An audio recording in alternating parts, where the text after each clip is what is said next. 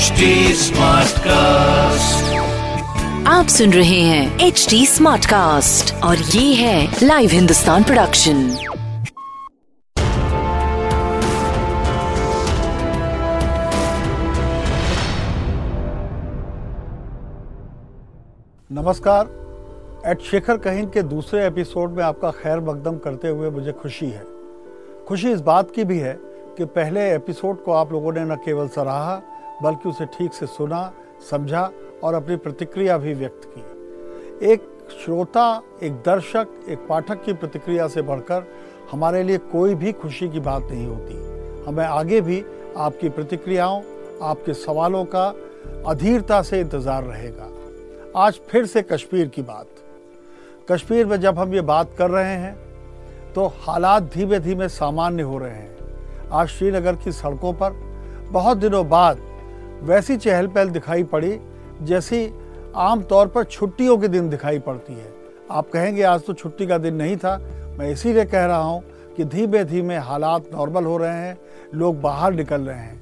आज एक सौ सत्तानवे 197 स्कूलों को खोलने की परमिशन दी गई थी। इसमें से कुछ स्कूलों में बच्चे कम आए।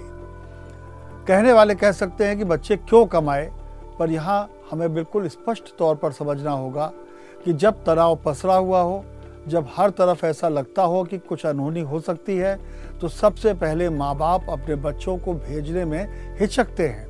ये हिचक धीमे धीमे जाएगी। उम्मीद है वहाँ का प्रशासन इस पर नज़र रख रहा होगा और इसके लिए ज़रूरी इंतज़ाम कर रहा होगा। आज एक अच्छी बात और हुई कि सारे दफ्तर खुले। सरकारी दफ्तरों का खुलना है कि आम आदमी की दिक्कतों की सुनवाई और उसके समाधान की प्रक्रिया का शुरू होना, जो बहुत दिनों से ठप पड़ी हुई थी। ये दो कदम धीमे धीमे हालात को नॉर्मल करने में मददगार होंगे। अगर आप याद करें तो 2010 में भी ऐसा ही हुआ था, जबकि पत्थरबाजी की घटनाओं में तमाम लोगों को जान गंवानी पड़ी थी। इस बार पिछले पंद्रह दिनों के दौरान, जब से अमरनाथ यात्रा कैंसिल हुई और जब से घाटी में सुरक्षा बलों की तैनाती के साथ साथ तमाम तरह की खबरों का दौर दौरा शुरू हुआ। हमें यह तय हो गया कि इस दौरान कोई बड़ी वार, वारदात नहीं हुई और किसी बड़ी वारदात का न होना भी एक शुभ संकेत देता है। पर मैं यहाँ स्पष्ट कर दूँ बड़ी वारदात का न होना आगे भी वारदात न होने की गारंटी नहीं है। ज़ाहिर है एहतियात का दौर अभी कायम रहेगा।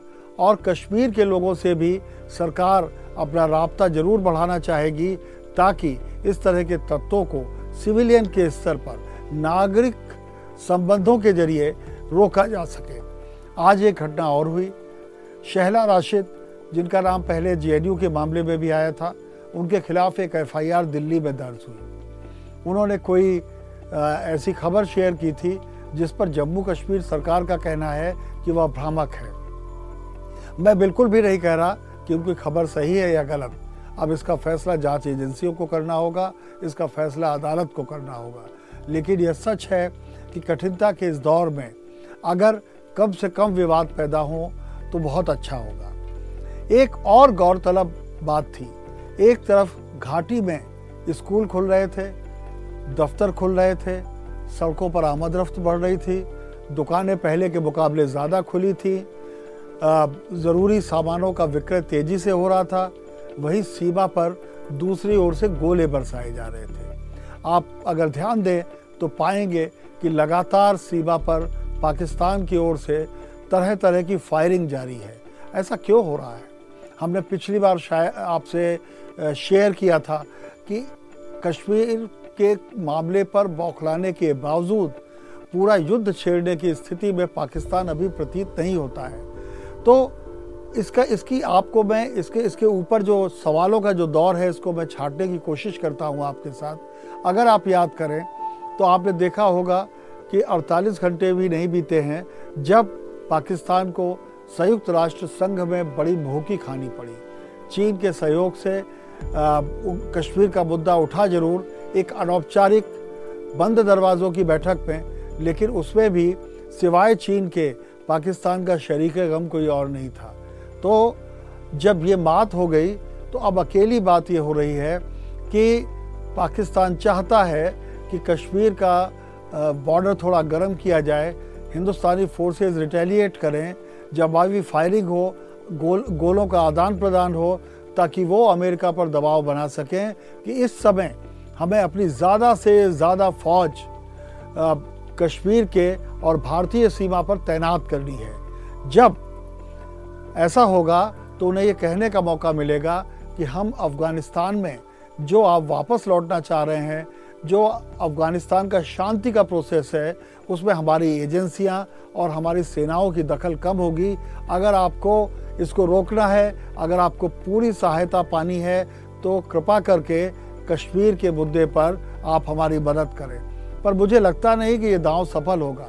ये दांव सफल हुआ होता तो अमेरिकी राष्ट्रपति डोनाल्ड ट्रंप ने कल ही ये नहीं कहा होता कि ये तो दोनों देशों का आपसी मामला है। ज़ाहिर है कि पाकिस्तान अपनी बौखलाहट में हमारी सीमा को पर गोरे झोंक रहा है। हमारे कुछ जवानों को इसमें हानि भी हो रही है, पर कभी कभी देश के, ये नहीं होना चाहिए, पर देश के लिए कभी कभी कुछ बलिदान देने पड़ते हैं। इन सब के बाद एक सवाल ज़रूर खड़ा होता है कि कल भी थोड़ी ढील देने के बाद फिर से इंटरनेट बंद किए गए वहाँ पर। कश्मीर में तब तक पूरा सामान्य जीवन नहीं लौटेगा जब तक कि इंटरनेट, मोबाइल, टेलीफोन सेवाएँ और अन्य समस्त सेवाएँ जो बाधित की गई हैं, उनको ढील न दी जाए, उनको पूरी तरीके से मुक्त न किया जाए। लेकिन ये भी तय है कि law and order enforcement agencies को उनका निर्णय करने में स्वतंत्रता दी जानी चाहिए। सुकून की बात यही है कि धीमे धीमे लौटती हुई शांति, ये एहसास देती है कि चिनाव में पानी का बहाव सही दिशा में हो रहा है और चिनारों पर जब बर्फ़ जमेगी तो बर्फ़ अगर जमेगी भी तो नीचे थोड़ी सी गर्माहट बची होगी। हम उम्मीद यही करते हैं। अगली बार, एट शिखर कहीन में, फिर किसी नए मुद्दे नई बातों के साथ मिलेंगे। आपके सुझावों आपके सवालों का तहे दिल से स्वागत है।